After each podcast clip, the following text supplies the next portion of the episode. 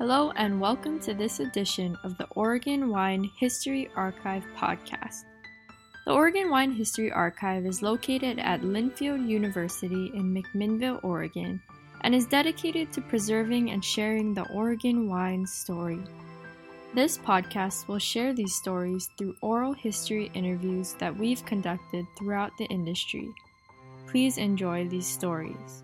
Um, my name is Rich Schmidt. I'm here with Carol and Peter Adams. We're at Trout Lily Ranch in Newberg. It's August 17th, 2020. Thank you both so much for joining us today. You're welcome. Uh, first question for you both uh, Why wine?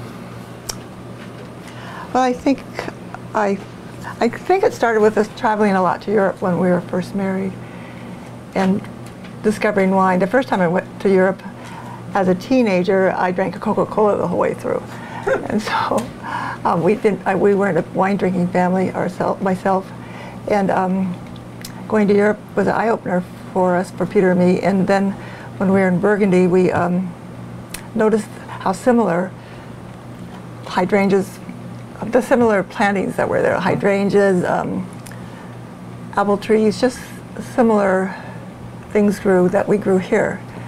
And then I think that's was that the start of how we discovered that we might, might want to have a vineyard? Well, uh, yeah. I mean, I um, I learned about wine earlier because my dad and grandfather were uh, not aficionados, but they liked wines, primarily German Rieslings. And um, at one point, my brother and I, oh, that's or right. my brother bought a book by a fellow by the name of Bill Massee, and we all picked that book up and read it, and then tried to find some of the wines and share them. Um, you know, at family dinners, and uh, uh, you know, we lots of them we couldn't find, or they were really uh, pretty expensive because they were all you know very notable wines. But it just got us started uh, looking at wine, and then as Carol said, we traveled in Europe and. Um, discovered that wine was kind of the beverage of choice, and uh, we're exposed to all these great restaurants and things that most kids our age didn't get a chance to see. And uh, I, I, particularly noticed when we were in Brittany how similar Brittany was to the coastal mountains here in Oregon. So, you know, we came back and I, I kind of had in my mind this question why don't people grow wine grapes in Oregon?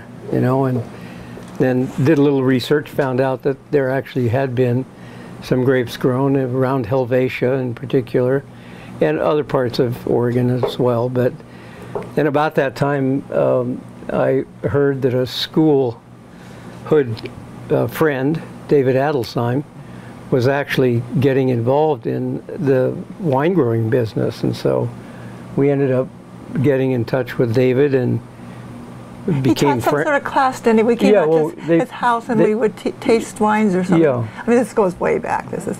Yeah, they they were the, one of the things they were doing was doing some wine tasting classes, and so we took the class, kind of you know thinking, well, why not? And uh, and that just you know snowballed after that. Well, at, at one where, where, at one point, Pete, you had a Peter had a little retail wine store off of Barbur Boulevard. Right. Was that before we No, bought that the, was about well, it was before we bought property? yeah, way before because Oh, I okay. spent.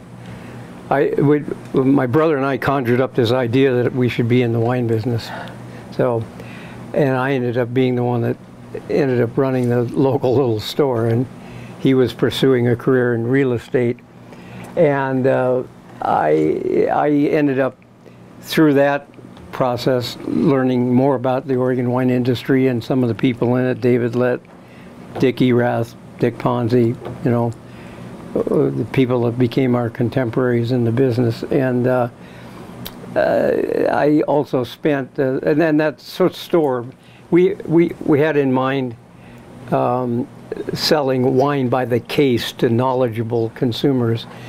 And we found out in this process that Oregon had a thing called the dock sale law. And all the people that we really wanted to sell to were already buying their wine uh, wholesale. And we realized that we really didn't have a market. And we'd selected our location on Southwest Hoffman Street, not as a retail location, but as a kind of office warehouse, not warehouse really formally, but excuse me, an office, and that we would do a newsletter. And uh, my family uh, had an association or friendship with uh, James Beard. My mother and he were childhood friends, and so we were going to use Beard as a as a mechanism for kind of helping us advertise our expertise in wine.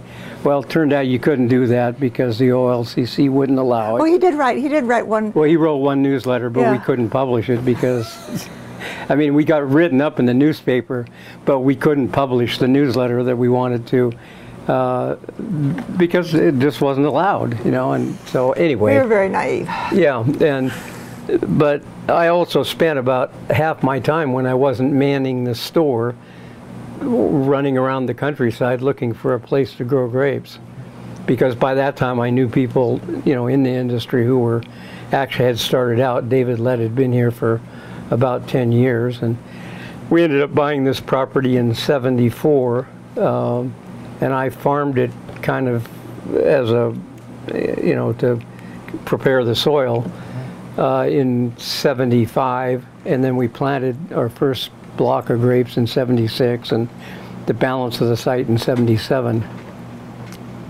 We planted it ourselves. Yeah, we and we we long did. chain and uh, we we had had we had help. we had a few some helpers. family members and also Few- a crew that I hired. yeah, and but we came home at the end of the day just a wreck because we had, I had never done such physical work.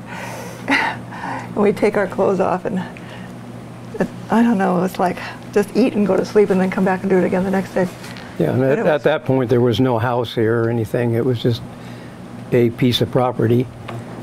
And uh, I actually uh, ended up buying the property uh, because uh, David Adelsheim, David Adelsheim had a partner who was supposed to buy this property, and the guy he backed out. He couldn't do it, and David asked me if I was interested, and I said, "Well, let me think about it." And um, I'd been searching for a long time. I hadn't. I mean, I looked at places like where Elk Cove is, and uh, Yeah, I, I scoured the countryside for what I thought was the perfect site, and I had yet to find it. So, as an interim step, I decided, well, I'll just buy this one. We'll start here. My, I had big plans.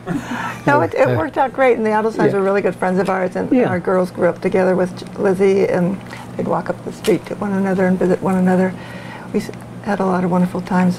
Yeah, and With Ginny and David. we also, from a commercial point of view, we uh, we we co-farmed our properties. We- had a couple who were who worked for us, um, Bill and Terry Doan, and uh, they farmed this site. Well, I mean, once I got it prepared and planted, then we hired them to actually manage the site on a day-to-day basis. And they also managed uh, David and Ginny's property um, as well. And that lasted for, I don't know, uh, 76, 86, 90, about uh, into the mid 90s when I actually sold our, well, we started then later, I guess. We're getting ahead of ourselves. It's okay.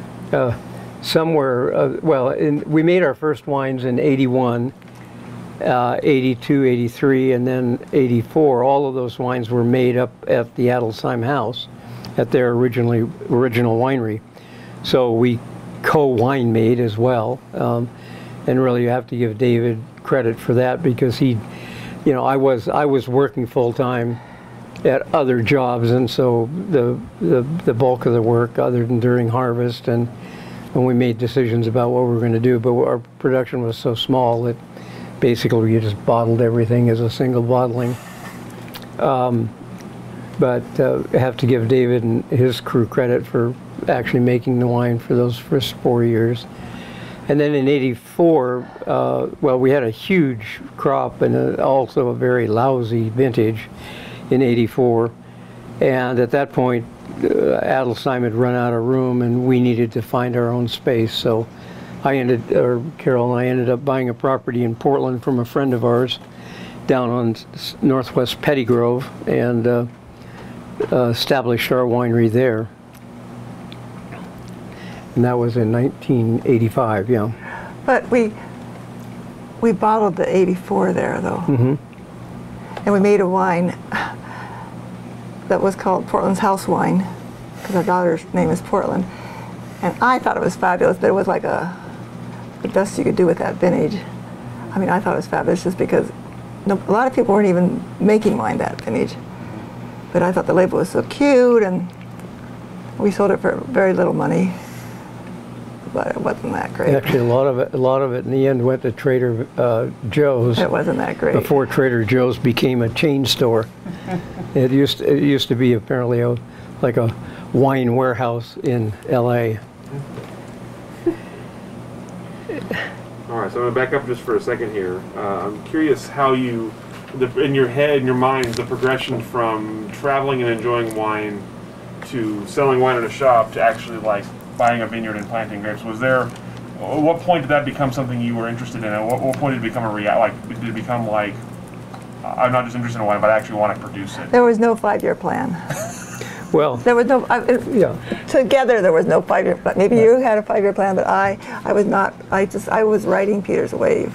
right. I always say that. Well, I, um, yeah, no, I, it- for me, it coalesced when I heard David Adelsheim was um, pursuing the, you know, a project in the industry, and then I got to know David Lett and Dick Erath and Dick Ponzi, and um, after I you know, met and got to know those guys, I, I decided that if they could do it, I could do it, and so, um, and that would have been probably in the well, the early 70s, 72, 73. Um, and, you know, I did have a five year plan, but it wasn't very specific. and this was supposed to be the first of a couple of different properties. But, you know, I just, I got so busy doing other things that I, I never pursued my wine business activity on a really full-time basis. I mean, we did for the few years that we had our winery going, and then Carol came in and actually ran the winery business side. I've always had my fingers on the grape growing, and um, but you know, to one degree or another, and that's kind of my function today. Well, you had your rock business, Yeah. your quarry. He crushed rocks and I crushed grapes. That's what we used to say. But I, I mean, I came in in 1985 with a newborn baby and was nursing her in the my office. You know, I had an assistant winemaker. But we made a really good wine in 85 we got the governor's award for it. So it was just kind of proved that this vineyard is a really good site. And it was very low-tech wine production, so much different than how wine's made today. We had these fruit bins and we punched it down and we, I don't know, it was just so low-tech.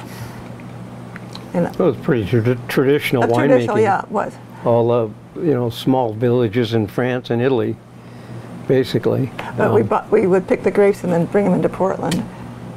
And um, our zoning was light industrial, so we could do it till two or three o'clock in the morning and not be an issue. So I'll get back to that in a second because I'm curious about your winemaking side. But I want to back up to the vineyard for a moment and talk about. You mentioned this was kind of a, a stopgap in your mind in terms of site. Well, it, it, yeah, in a way, it wasn't really a stopgap. It was supposed to be one of two or three vineyards, Okay. um, hoping that we would select sites that were unique and would, you know, provide good blending material for our our wine products. And uh, I just never pursued it uh, after um, this because I got so busy in the other activities. Sure. So tell me about this site and about getting to know it and, and, all, and like and even even to the point of how did you how did you know how to plant it? How did you learn how to plant a vineyard and what and what to plant? Well, I, I, I was only really interested in planting Pinot Noir, um, and uh, but I got persuaded by others um, that I ought to plant some Chardonnay too, and at least. And then you know, uh, one of the things that I did as part of the, research was uh, at that time uh, a, a gentleman who I'm sure you have are aware of, Charles Coury was one of the instrumental people here in the early stages, and he taught a class uh, on winemaking and site selection at at, uh, at Portland uh, Community College. And my brother and I took that. My brother wanted to be involved in this, but I, Carol and I wanted our own independent project, and so we pursued it on our own in the end. But um, the, you know, I, I at at that stage I had been reading everything I could find, you know, and the the, the in terms of actually selecting this site, I, you know, it's a space that David had decided he would like to have, and I didn't spend a lot of time thinking about about that in, in other than the fact that it it it met my criteria in terms of being south or southeast facing. Um, it uh, and and it met my criteria in that it hadn't been farmed for a while. Um, it had been pasture land. Originally, it, it had been uh, a prune orchard but it was basically open ground, although where we're sitting here was a woodlot, and that actually was a separate piece of property that I bought later, um, uh, including this, I guess, all the way down to the fence line. Um, and the, you know, as in terms of selecting varieties, again, it was what kind of what was available, and I didn't. Um, I mean, we knew enough about Oregon wines that we'd tasted that Carol and I didn't care for the wines that they were making from Wadenswil, so the other option was Pommard primarily. So we planted all Pommard, and then we planted um, about a third of the site to uh, FPMS 108 Chardonnay. And you know, 10 years later, when you could no longer sell uh, that Chardonnay variety because no one wanted it, uh, although we made some nice wines out of it, they were kind of big and buttery and buttery oaky, and um, uh, uh, I mean they were they were not bad, but they uh, you know the grape just fell out of favor, and about that time the Dijon clones were uh, becoming available, and I you know to this day I well we are planting a little Chardonnay up in here, but we don't have the plants yet. Uh, but um, I, you know, I, am just, it's like, it's like Pinot Gris. I, you know, Pinot Gris is a nice grape and it makes nice wine, but I don't like the wines that are made here in Oregon. They end up seeming to have, they, they, they appear, even if they don't have residual sugar, they're on the, the kind of sweet mouthfeel side, and that's not what I'm looking for in a white wine. I mean, uh, generally speaking, if you want it for refreshing, uh, uh, you know, refreshing beverage. So that's why we make Sauvignon Blanc. Definitely gonna ask about that in a little bit. Yeah. You talked about the kind of the first few vintages, uh, first few vintages, and kind of co-making them with Dave Adelsheim's. Tell me about step, Carol. Tell me about stepping into the, the role as winemaker. What, what did you have to learn, and, and was it something that excited you? Um, the idea of making wine. Well, I grew up in the country with a big apple orchard and picked berries as a child. So I, I was familiar with like making jam. And so the thought of making wine was to me pretty similar to any kind of, anything that you make from fruit. I, I, so I felt comfortable doing it. I, it didn't frighten me. And also I was a cook, or a, I worked professionally as a cook at the Genoa, was no longer in existence. But um, so I, I felt I had a really strong sense of taste. And deciding on when to pick the fruit, I thought was one of the crucial things about winemaking. And the chemistry part, I learned or hired out, and I slowly got to know how to do all those things. But initially, it was um, picking the grape, deciding when to pick the grapes, and then nursing it through fermentation. And I don't know, it's just step by step. I, I was just,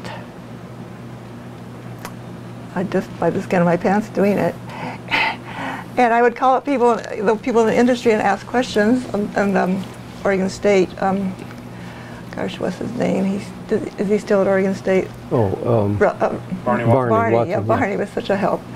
I would send things down to him. little bottles down to them to test for me. So I just had a lot of help from friends. And I was, at the time, I didn't know it, but I was like a woman winemaker. But you're in this kind of little bubble in Portland, especially where I wasn't going out and mixing with a lot of other winemakers. Although I, there was a point where I did join kind of an association with winemakers, but I'd still be the only woman at the table. And they all spoke really loud. And um, it was intimidating. But um, I just kept on doing my thing.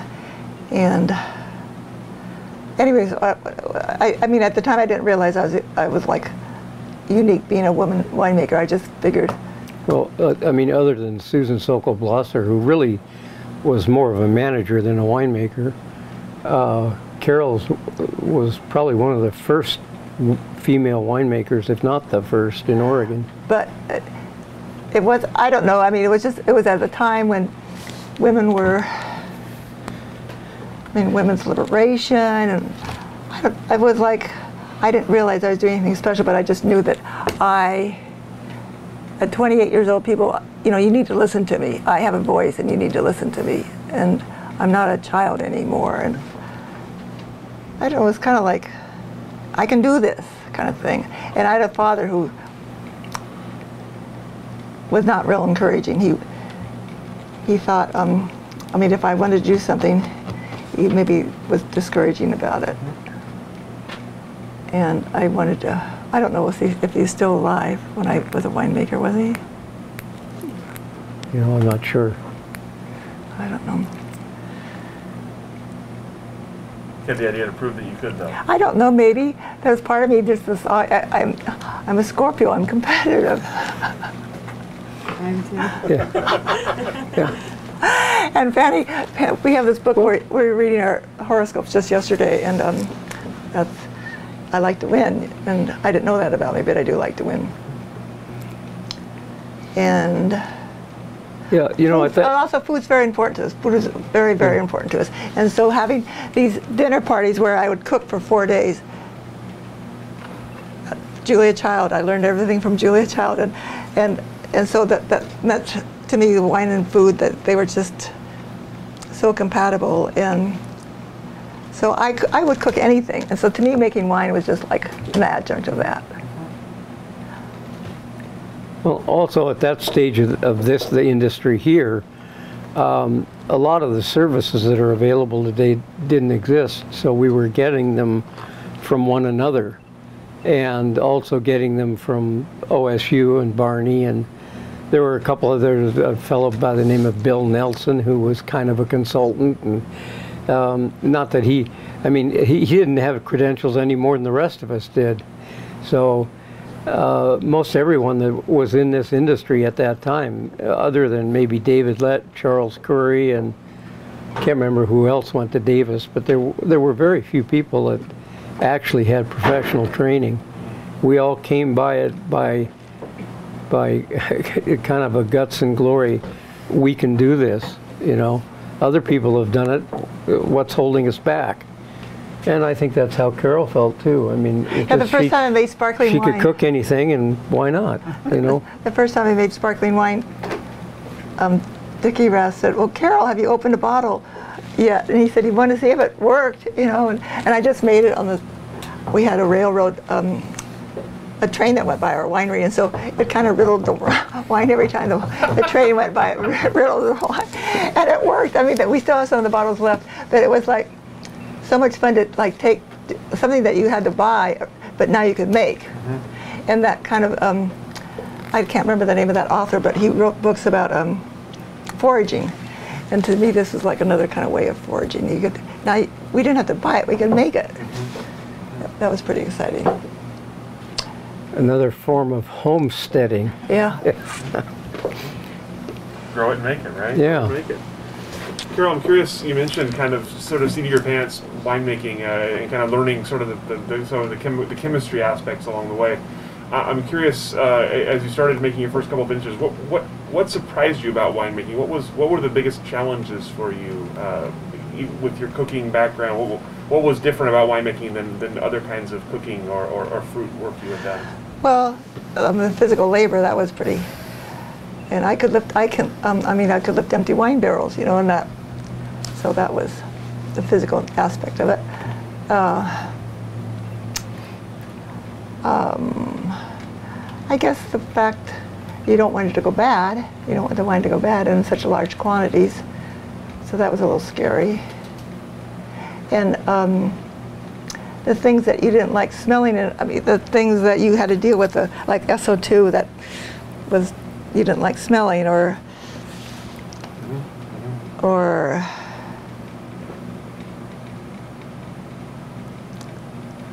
I don't know.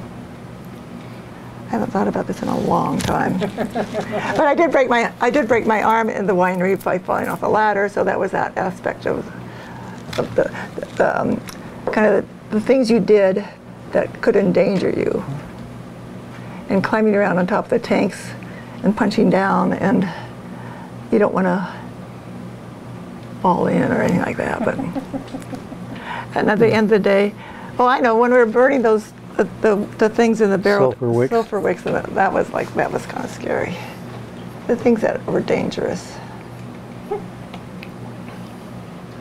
And, and Peter, tell me about uh, the farming aspect for you. Uh, sort of a similar question. Uh, what, what was was there anything unique about farming wine grapes? Anything you had to learn along the way that was surprising Oh, to you? a, a tremendous number of things, except that I, I mean, I'm not sure I can recount them all. Sure. You know, and you know, even though I've um, been involved in the farming, um, I actually, subsequent to planting, haven't done a lot of it myself. Um, it's we've always had people working for us that have actually taken care of the vineyard. Um, I mean, Well, our, the first our year, first, remember, we, yeah. we pruned the um, Chardonnay, and it was like pruning apple trees. They were so robust, and the yeah. so you like called them apple Chardonnay. Yeah, well, they, uh, our Chardonnay used to be planted up in the upper far kind of corner of the vineyard, and there's a, a natural draw there, and there's also a, um, it's tiled, but there's a stream that comes down the hill, uh, intermittent stream. And so the area that Carol's talking about, the vines get lots of water, and they were very, very vigorous and so they they you know they of all the vines in the vineyard they grew the fastest the biggest and um, not necessarily the best grapes but they you know they were they were hardy plants and in good shape because they got plenty of moisture um, I I think probably the the the thing that I understood the least was the the the the farming techniques that you absolutely needed to be on top of, like your spray program. And since I didn't always do that myself, our first couple of years um, were pretty much disasters. I mean, what little fruit we had, you know, either went to the birds or became uh, unusable because it was mildewed. Um, and the bird challenge in the early years, you know, our climate has changed uh, or uh, I don't know what I want to call it. I mean, without being political, but um, you know, in the first the first ten years that we had this vineyard, we were picking in October, and for as long as I can remember now, back in the early 2000s, we've been picking in September. So to a degree, our climate changed or we've learned how to grow our grapes more effectively such that they ripen a little earlier. but this has always been an early ripening vineyard. Yeah, and, and this is an early ripening vineyard as well.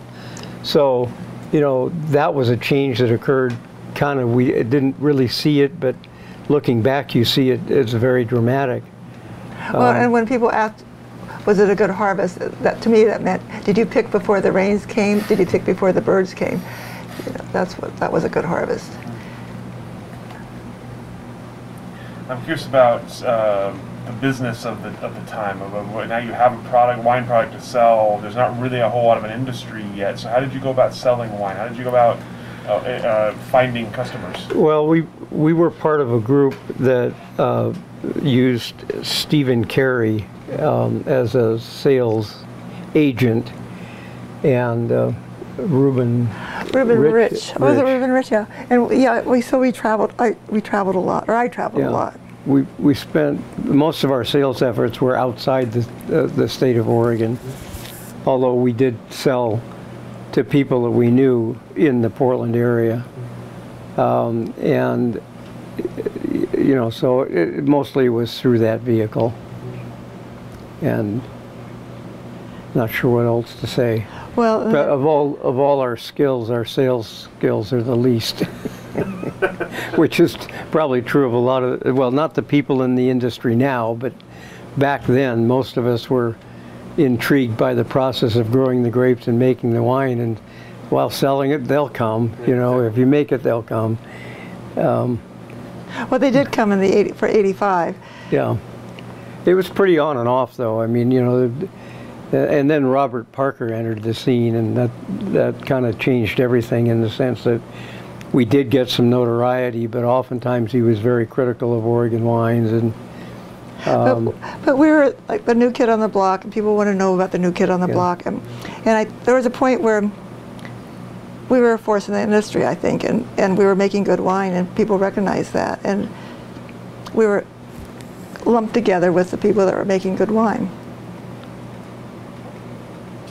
And we participate, we were more active in the wine association right, and I wrote a newsletter for them or wrote some little newspaper there. I wrote articles about the gossip, you know, Oregon wine gossip.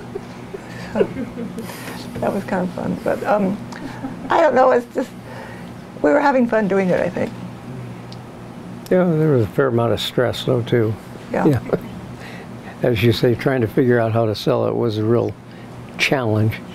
Uh, I, you know, I think a lot of the people that were in the industry too. I mean, I, I, I, I don't like this characteriza- characterization, but um, I- wasn't because I was pretty much. Uh, I, I mean, well, let me back up. What I was going to say is a lot of a lot of the people in the industry were kind of uh, you know, bordering on being the hippie type who wanted to go back to the land.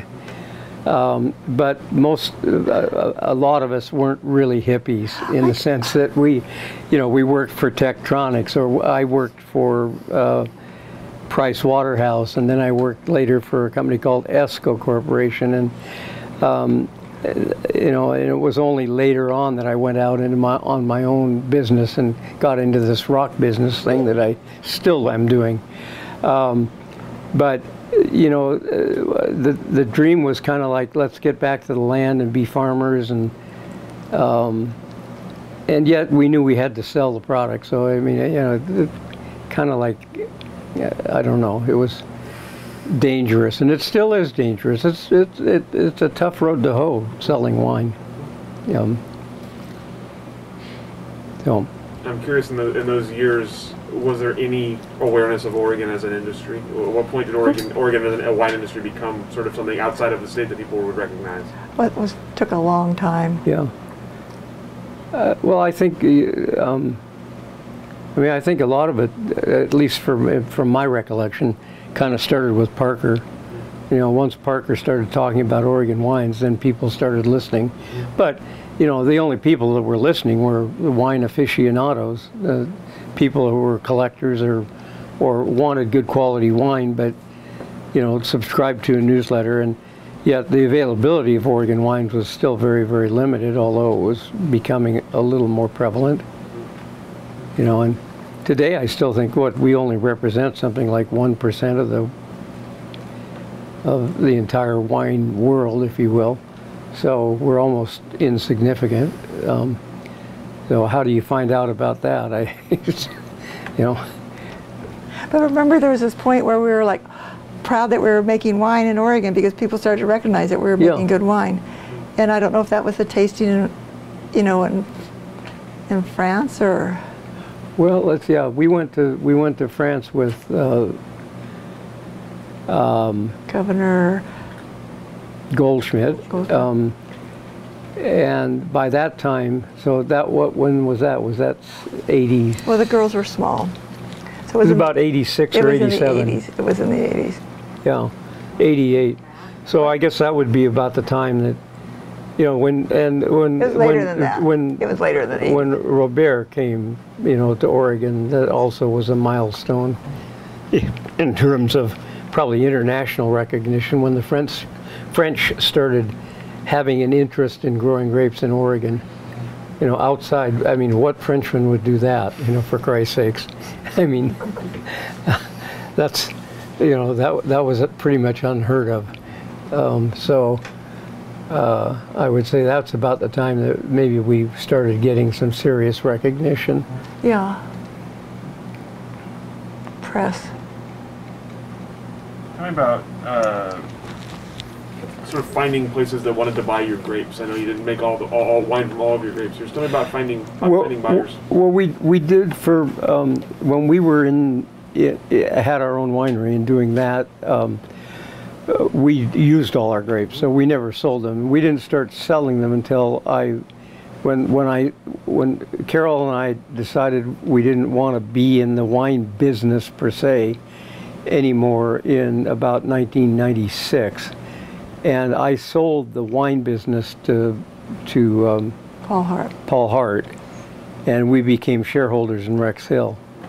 So at uh, I've lost the trend. I mean, I've forgotten what your question was, but About selling grapes. oh, about selling the grapes. So from uh, up up to the time that we sold to Rex Hill, we didn't sell grapes. We used them all ourselves, and then Rex Hill. Uh, at some point, started selling the Chardonnay because they didn't want to make FPMS 108. Uh, and that's about the time we started hearing that that clone was, you know, seriously going out of favor. And uh, then we sold Rex Hill uh, to A to Z, I think in 75 or 76. And at that time, I took the vineyard, I, it, up to that point, it was under lease to Rex Hill. And then um, at that time, I took it back over, and it happened that Sterling Fox, who was the vineyard manager at that time for Rex Hill, decided to go out on his own. Um, he, he he wasn't interested in growing or managing large vineyards that were just production properties, and um, so he offered to manage this site along with others, and uh, that's when we started, you know, having to think about selling grapes, because one, we didn't have a winery, and two, um, you know, we were. Well, we weren't interested in making wine. I mean, I was. I, well, at I first we like- weren't. Yeah, we I weren't. over it. we weren't really planning on making wine, and then in that process of getting to know Sterling better and. And He lives across the street. Um, Across the street. his wife, or at that time girlfriend, or more than girlfriend, but friend. Well, actually, it was a transition. It took a few years, but anyway, he convinced me that we should try making wine again. And so in 2008, I hired Kelly. I, I, I got a winery license, and we got uh, legalized at 12th and Maple, if you will, or went through the process getting a federal permit and state permit. And um, we made a little bit of wine at 12th and Ma- Maple in 2008. And then I think in 2010, we moved to the Carlton Winemaker Studio. And we're there from 2010 to, what, about 2000. I have it four written down in my ago. in my, know, on uh, my 2013, 14, somewhere in there. You'd asked a question, and I and I really got off track. But I, the um, oh, the selling of grapes. Um, you know, for the most part, what happened was we kind of transitioned into working with Kelly and Sterling, and Sterling managed to, to the degree that we needed to sell grapes, sell the grapes for us. And it was only in the last couple of years, really, that selling grapes was becoming a, bit of an issue. And we were concerned that this year we were going to end up with a lot of crop that we had no home for. And now, because of the poor set that we've had, everyone's discovering they don't have enough grapes. And so it looks like the spot market is pretty firm and Sterling's comfortable that he can sell all the grapes we have. So um, All the grapes we want to sell. want to sell, yeah. And, well, we could probably sell everything if we wanted to. Right. We'd want to not make any wine at all. But, um, the, you know, so the market, but it's a little circumstantial because of, I mean, we, we, we definitely are at a, a stage where there are too many grapes planted worldwide, not just in Oregon, but Oregon is in the same situation. And, um, so somebody's going to be tearing out vineyards. I hope not to tear this out because, Well, we did tear a portion of the vineyard out. well, we have, yeah. I mean, we've we've had phylloxera for 10, 15 years. I mean, and we've just managed it along the way. And as we've had to, where where we got sections that were not, you know, you, it wasn't cost effective to manage it anymore. We pulled out vines, and so the whole section out here has not been replanted.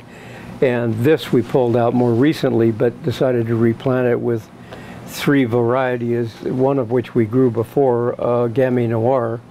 So we have a little Gamay Noir, some Trousseau, which we're hoping will make a, um, a um, you know, a rosé.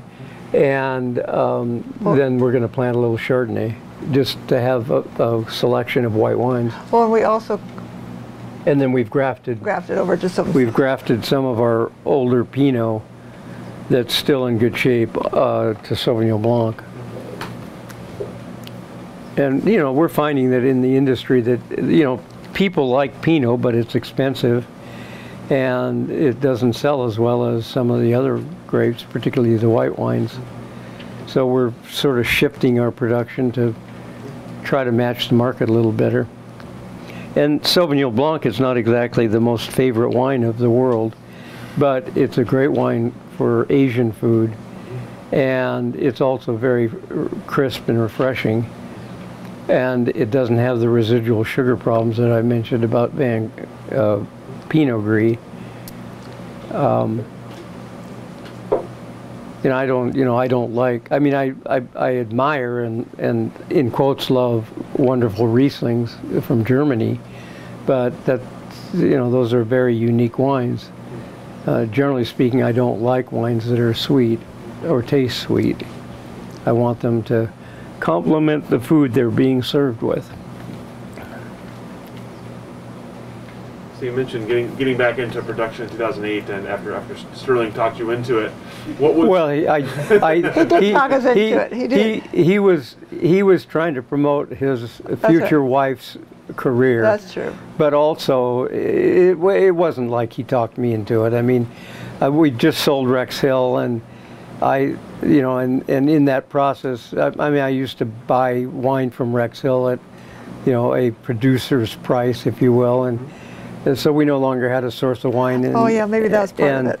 part of, part of it was I, I, I didn't want to lose my contact with with the industry and and the winemaking process and you know it's just something that's uh, it's part of me. I mean I in a way I can't help it. You know I'm addicted. But we were we were at well, we started out as Peter F. Adams. Yeah. Peter F. Adams. And Then we changed to Adams when I was down there because I got tired of people calling up and saying, "Can I speak Where's to Peter? Peter?" Where's Peter?" And so we changed it to Peter, and then we changed it to Trout Lily when we started working with um, Kelly. Yeah. Kelly. And we these are wildflowers that grow right down here, right underneath these oak trees. Yeah, and we changed the name because a, a few of our customers were uh, on occasion uh, labeling their their wine, you know, with a vineyard designation, and they were using Adam Adams Vineyard, which was the name I grow grapes under, and I didn't want to come back on the market with Adams Vineyard Winery or Adams Vineyard, whatever it might have been for a couple of reasons. One, that, and two, it's also very close to Adelsheim. And although you know we're all friends and all that, there's no uh, there's no reason for it other than I just you know I figured well, you know it should be a name that's separate. Well, I just think we're just starting another chapter. Yeah. Why not do something a little bit different? And yeah. um, We've got a lot of mixed feedback about this name. we do. What's it? Ha- yeah. What's it have to do with grapes? No, I- Trout? They're not grapes. no, no, no. Well, Mad Violet is a combination of two different wildflowers. So Yeah. I don't, I don't, I don't, I don't, I think people normally think that the label's pretty and I don't. Yeah. Fanny's the one who sells the wine, right, Fanny? Sort of. Jacob sells more than I do. Yeah. No, there's just a general like people. You, it's not an obvious label. Like Adams was named after us as our family name, so it's like it's very straightforward. With Trout Lily, it gives us an opportunity to tell our story while explaining the label. So I think it's actually pretty clever. Even if people get they're like, I don't see a fish on the label, Yeah. but you get to say, you know, We do have fish down here in our flower pond. that grows on the farm, and it's you know it's a really grows at a specific time of year. There's four flowers, one for every member of the family. Oh, yeah, that's the other thing, yeah. So it gives you an opportunity to sell, Yeah. sell the story. When you started, when you started Trout Lily and started making wine again, uh, what, were the, what were your kind of goals? Did you have did you have a, a goal in mind in terms of uh, what, what would be a, considered a success? Well, I mean, sell all the wine we make, you know. Make good wine. And not, well, but, yeah, first of all, well, yeah, I mean, first of all, your, your goal is always to make the highest quality wine you can.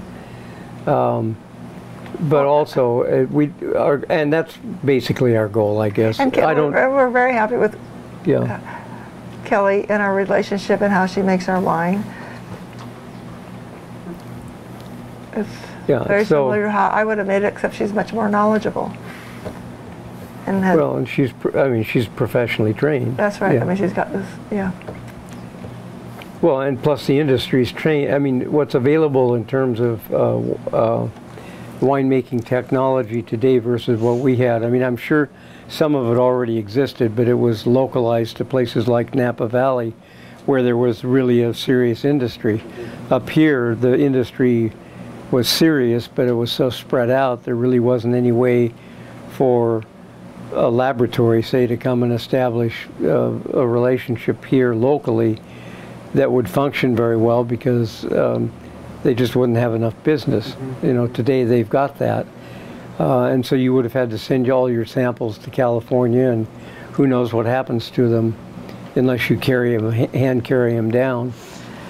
Um, and so, and plus the, the availability of edu- you know educational resources is much greater too with Chemeketa and um, the fact that well just that primarily I guess and you know they're more similar the industry even is putting on seminars um, and there's a lot of research being done at OSA, OSU now that some of it was being done back then, but it was pretty limited. Now it's a much more robust program. And you're, you guys, the Linfield's involved in the business and, um, or the educational business related to the wine industry. You have a wine program, you know, that didn't exist in 1970. What are some of the other other changes you've seen in Oregon? I'm, I'm particularly curious uh, between when you sort of stopped production and started production again. What were the biggest jumps forward in 2008 that you noticed as you got got back into that part of the industry? Well, for me, I think it's mostly the, the breadth of people that are in the industry now. You know, it's, uh, I mean, I, I lost touch with most everyone. You know, today the people that are leading the industry are people I don't know. You know, Yeah. so, um, I, I mean, that's not true totally because, you know, the most, some of them are still involved. David Adelsheim is still involved in his way, and I'm sure Dick Ponzi is to a degree, and Well, his kids are all involved. and the kids are, but they're, they're uh, you know, so it's the second generation now that's starting to take over, as you were point, pointing out, to the extent that they're staying in the business. Um, but the leaders, uh, uh, truly, the, the, I mean, some of it, like Kevin Chambers, has been around forever, okay, but, um, you know, the- some of the other people, uh, I really, I, I don't know. I've never met them even, you know, so and we've never been i mean I've, early on we were we were very active in the oregon wine growers association and and the the group of people that were promoting the production of high quality Pinot Noir. And then once we sold to Rex Hill, we kind of drifted away from that because we weren't in the business, so to speak, on a day to day basis. And now we're, I sort of feel like an outsider in a way. You know, it's like I don't know a lot of the people in the industry, and I wish I knew more, but I, you know, I only have so many hours in the day. So, got to concentrate on what I really want to do or need to get done. Carol, what about for you? Are there any are there any not- like nota- notable changes for you? Just that I'm not, I don't have to do it. I don't know. I just got worn out. Um, I think, I think what's great now is there's a lot more women in the industry, a lot of support. And that's great. But um, been there, done that, got the T-shirt. That's kind of how I felt. And when I stopped doing it. And David, uh, um, Paul Hart, somebody said, well, why don't you miss it, Carol? And, and Paul Hart said, she wants a life. I mean, it was just so consuming. And I would travel, and the kids would be little, and I'd be in New York or something, and, you know, them crying on the phone or something, or we'd go to, I mean, not that wasn't great to go on those trips, because it was kind of interesting, but, um, and then going to France with, and having your kids crying on the phone, we miss you, mom, and that was hard. So,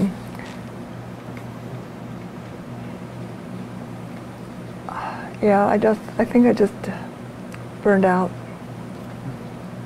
And so I was happy that, and the fact that we get along well with Kelly, and she makes the product that we really like, and we can just enjoy it.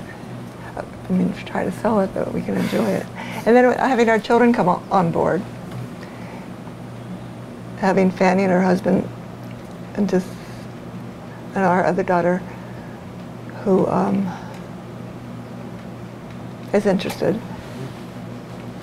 It's really great, gratifying. And I I always think about the French. Why get in this business if you're not, you can't hand it down to somebody? And I've, I'm glad that they're,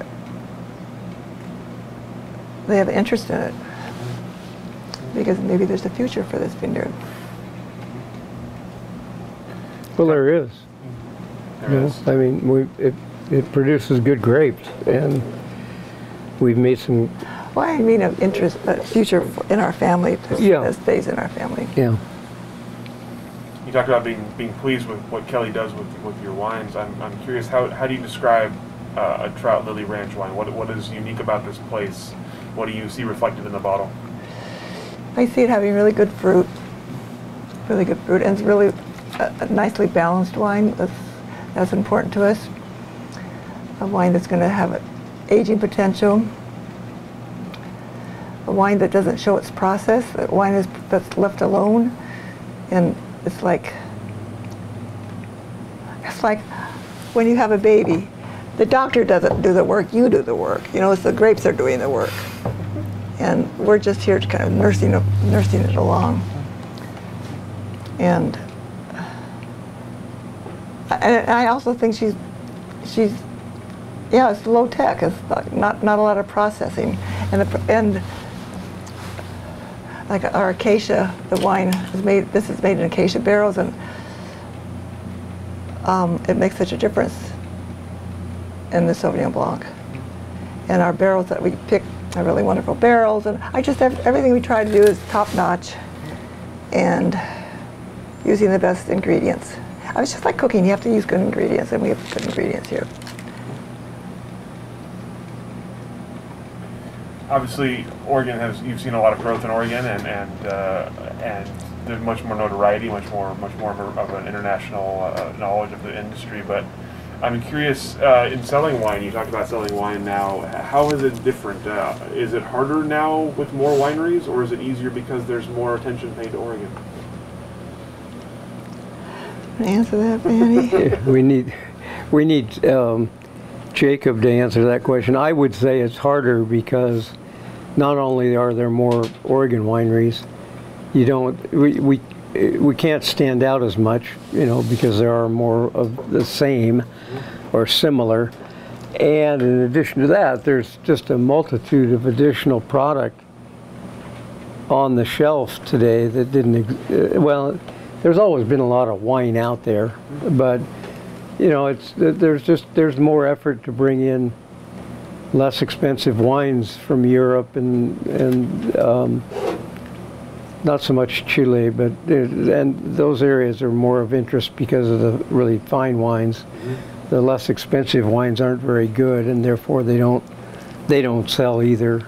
Um, but I just think that the just the, the number of SKUs out there are so many, and uh, well, for instance, uh, try you you used to be able to go in and talk to the guy that buy, bought the wine at the grocery store, and now if you you go to Zupan's, they tell you they don't really want to talk to you; they just want to order your wine through apparently Grape Estates now versus Oregon Wine Distribution, country Oregon Wine Country Distribution. So the the ability to actually get to the people that are going to buy the product is getting harder. Um, and- Well, and so what Fanny has done, uh, social media is playing a part now, Yeah. especially with COVID-19, and and um, we're, I guess we do talk just we, about we're it. trying to be more direct to con- the consumer in our sales, and that's one of the big. Yeah. That's I think that's a, a big difference in how we used to sell our wine. Well, we used to direct to consumer, but the consumer were the people that were selling it. I mean, it, you know, it, it like back then the consumer base was the wholesalers mm-hmm. because they were the ones that were interested, and they could go out and sell it to the the local businesses because they were enthusiastic about it. Now they've got so many products that they're trying that they're being asked to sell. It's hard for them to even cover the bases and. So direct to consumer now, direct to consumer now is really direct to consumer, which is where it should have been all along. But you know, it's it's it's the evolution of the industry, I think, more than it is, um, uh, you know. Uh, I mean, it's it's just yeah, it's an evolution. I don't know how to explain it. So what does the what does Oregon wine look like to you as in, in 2020? What does the industry look like now, and, and what have the effects been of, of COVID-19 uh, that you've seen on the industry? Well, I mean, we're, we're again kind of remote, but we've, we've had some good results because we're getting more sales through social media, but, you know, being able to go to the grocery store and sell wine is impossible. And no restaurants are buying wine because they're all closed. It's Or pretty most bleak, and I think a lot of people are producing less wine this coming harvest because of that. And no, it's bleak. Well, I mean, it's bleak right now because of the, of the, of the, the virus, but also the, the, you know, wine consumption is trending downward in the U.S., so it's not, it, it's maybe not bleak, but it's, you're right, it's not a super positive picture at the moment. Well, I'm talking more about COVID. That's Yeah. what I'm just talking about that. Yeah. That you, Yeah, but no, wine sales in general, uh, well, Oregon wine sales are up dramatically and have been for several years. But nationally, wine sales and alcohol sales are trending downward. So consumption per capita is declining based on, I think, mostly health issues. And, you know, I, I, I- don't get involved in the politics particularly, but this whole move right now to have the the national dietary recommendations changed uh, to say uh, I'm not sure it's not good, but it's bad for the industry, where you know the feds are saying, well, we're going to change the rules now. Men should only drink one glass of wine a day. But you know, from a personal point of view, I can attest that that, that that's probably a good idea. so. But on the other hand, it's not good for wine sales. so I mean, it's kind of like Mothers Against Drunk Driving. It's if it's not one thing, it's another. Uh, there, you know, there's a. I think there's a, a good portion of the American population that really believes that alcohol is not only bad for you, but it's unacceptable, you know, culturally and or um, socially. There was a point where I thought making wine was, it gave people pleasure. You know, they, they would come up to me and say, oh, we had this bottle for our daughter's birthday or for, you know, for a wedding or it was a special occasion. And, and then there got to be a point where like, should I feel bad that, you know, people, I'm making a product that's like cigarettes, you know, that aren't good for people? I, I, I mean, I, I don't really feel that way, but the thought has occurred to me. Well, I think the bottom line is moderation is good. You know, Well, and so many Yeah. people now, I mean, the kids are so much better about drinking and, and not driving drunk, you know, and taking an Uber home or, uh, they're so much better about that. So, it's becoming part of our culture. Yeah. I mean, you know, so I mean, all those all those things. I mean, those are the those are the real changes, the underlying changes. Societal that, changes, yeah. That that that we as indi- individual producers and even we as citizens really have no impact on. I mean, you could say you're totally against it, and you could go out there and yell and scream all day long, and you're not going to change the trend you know so it's these are things we have to learn to live with. And i don't think wine is going to go out of favor totally but there may be less room in it for uh, as many brands as we have today you know in the future than there there was 10 years ago. You know that'll change and people will either grow tired of being in the business or the difficulties of selling the wine or whatever, and they'll get out and you know. But th- there's still room for good product, I think, anywhere. And I think the one advantage Oregon has going for it is that we are blessed with an area of the world, as long as the climate doesn't get too hot, uh, where we can grow really, really high quality fruit. And we do it all the time and have been doing it for several hundred years, ever since our pioneer forefathers got here. You know, so I, I, I don't think it's bleak in that sense, uh, you know, because we're always going to, or I mean, as long as the world doesn't, again, change too dramatically, um, you know, we're, we're going to be able to make high quality fruit, and that means we'll make high quality fruit products, including wine. And they will stand out. What about for the two of you? What's what do you what do you see as you look ahead for your own futures? You had mentioned a, a potential project down the road. Any, anything else on the horizon here at Trout Lily Ranch? Big vegetable garden. yeah, here's got to be. Yeah. Well, we talk about what, what, Well, I- what we might plant in like the unplanted areas, what we might grow. We're, we're I mean, I, I have this, uh, I guess my dream would be that we figure out a way to preserve this property for agricultural use that slowly shifts from just wine production to production of other things that we can grow and to do it on a much more intensified basis. Unfortunately, I'm not going to be here to see this through, but I believe that the future of agriculture in the world is going to be going backwards in a sense, in that industrial, chemical based agriculture is not sustainable, and we're going to have to learn to grow more of our food and the products we consume locally um, and you know become more attuned to the seasonality of, of real life. And to do that you're going to find out you're going to find vegetable gardens sprouting up in urban settings in rural settings like this and you know some people will grow more fruit some people will grow grapes some people will grow just vegetables and uh, so I'd kind of like to see this be kind of a. I, I, I don't see us having a lot of animals, although I would like to be able to do that on this property because it's just not big enough. And animals are a whole nother element to the agricultural space. But um, I would like to see us, you know, densely planted but with not with a monocrop, I guess is part of it. Yeah. Yeah, that's, we have hazelnuts and vineyards out here, and it's really pretty much monocrop, which probably isn't a good thing.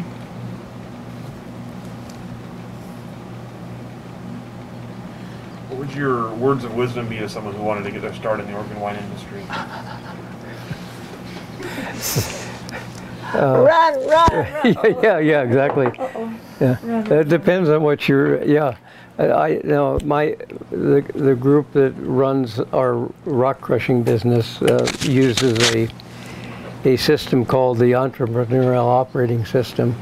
It's a a book written by a guy that's a, sort of a management system, but we've adopted it and it actually works. And one of the quotes in it is, is if you know what your objectives are, um, and you, you, you, you, you, you, you've set that down on paper and you you really understand it, it helps you make decisions, particularly when uh, um, shiny, sparkly stuff comes along. Okay, and what I would say is just what Carol said. That is, if you're not intent uh, on being in the in the alcohol business, and if you haven't worked for somebody else for about 25 years before you get into your own version of that business, then your, your goals and objectives objectives should be able to tell you that when somebody says you really ought to start growing wine or growing wine grapes and making wine, that you will run, run, run fast. Th- th- Well, Yeah, I, I, I mean, I think there's room for anybody that that has a passion and I- has well, a I- uh, has a strong sense of direction. I think if you realize that it is a lifestyle choice, yeah, well, this vineyard would not take care of our lifestyle. And so, um, but if a young couple want to, I, I always think about um, John Paul because he says, he'd tell me, Carol, when I need some money, I go out and sell some wine. And, and I mean, that was like the perfect answer, a perfect thing. And he's really good at that. He's really good at selling his wine. But um, it is a lifestyle. It should be a lifestyle choice, and you should be happy with the lifestyle it produces. And if you're not, if, if you just have to realize that. Yeah. Unless you're going to be on the, uh, you know, on the, on the very large production, high volume side of the business. I mean, you've got to, and in in my mind, that's bigger than any of the businesses that exist in Oregon today. I mean, if you really want to make money in any, uh, almost any industry, you have to be one of the top three, you know. And uh, Well, and- that's a that if you if you look at Gallo and look at um, whoever else is up there, I can't think of. I mean, they're foreign companies that are all now conglomerates that I don't they like Diageo and whatever the you know some of the names that don't roll off your tongue because you don't pay any attention to them unless you read the Wall Street Journal and see their names mentioned, which I do. So, but you know, unless you're way up there, uh, it's.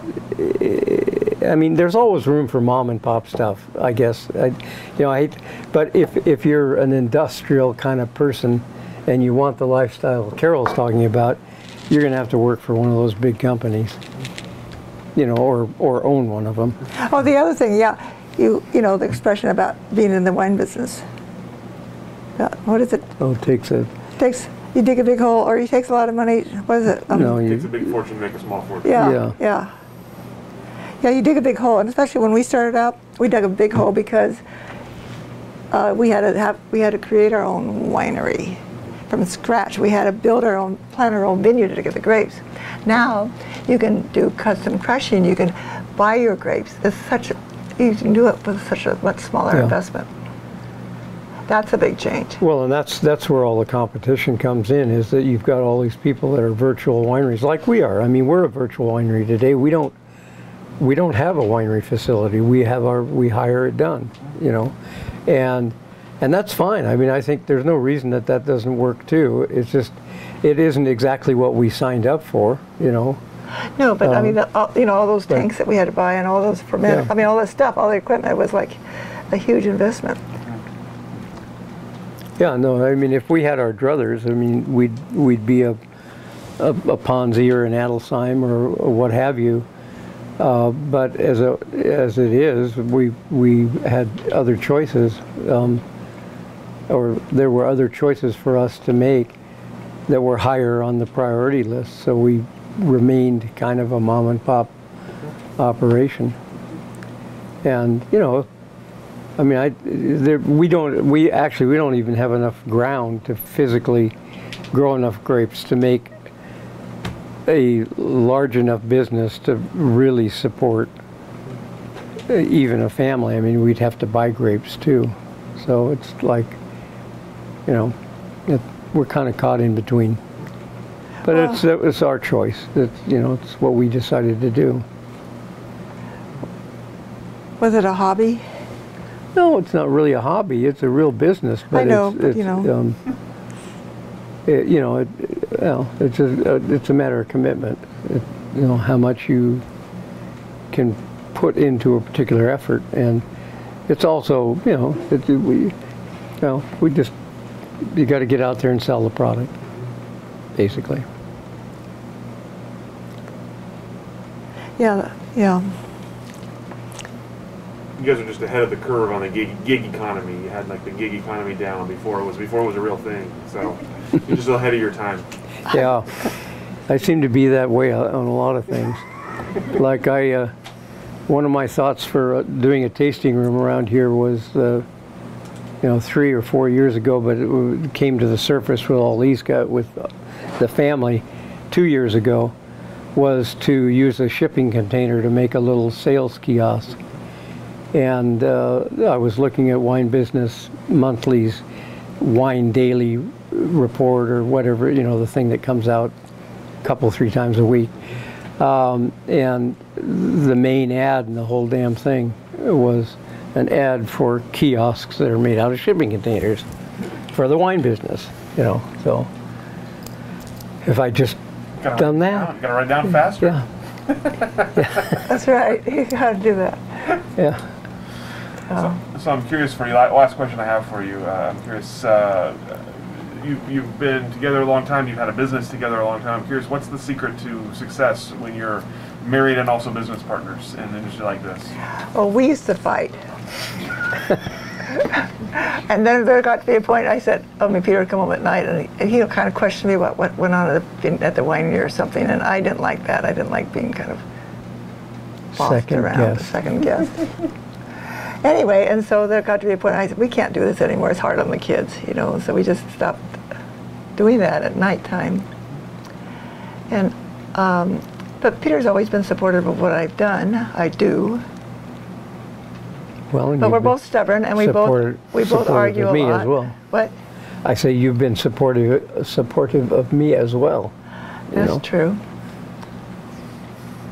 I don't. That, that's you know that's a tough question because uh, you know so many of our friends are divorced and um, you know how we've managed to stay together. I don't know. You know we just have and you know it's. I think it's good. I mean I prefer it this way myself. You know. I'd hate to go out and start dating at 76. Even though I guess a lot of people do that, you know. Um, it's Well, I once asked a friend, um, how, you know, uh, she was in the wine business too. She ran a tasting. She ran the tasting room at um,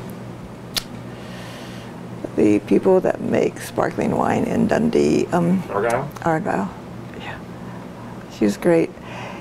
And I guess she got divorced at some point. I said, "How did you know you wanted wanted to get divorced?" Because I wanted him dead.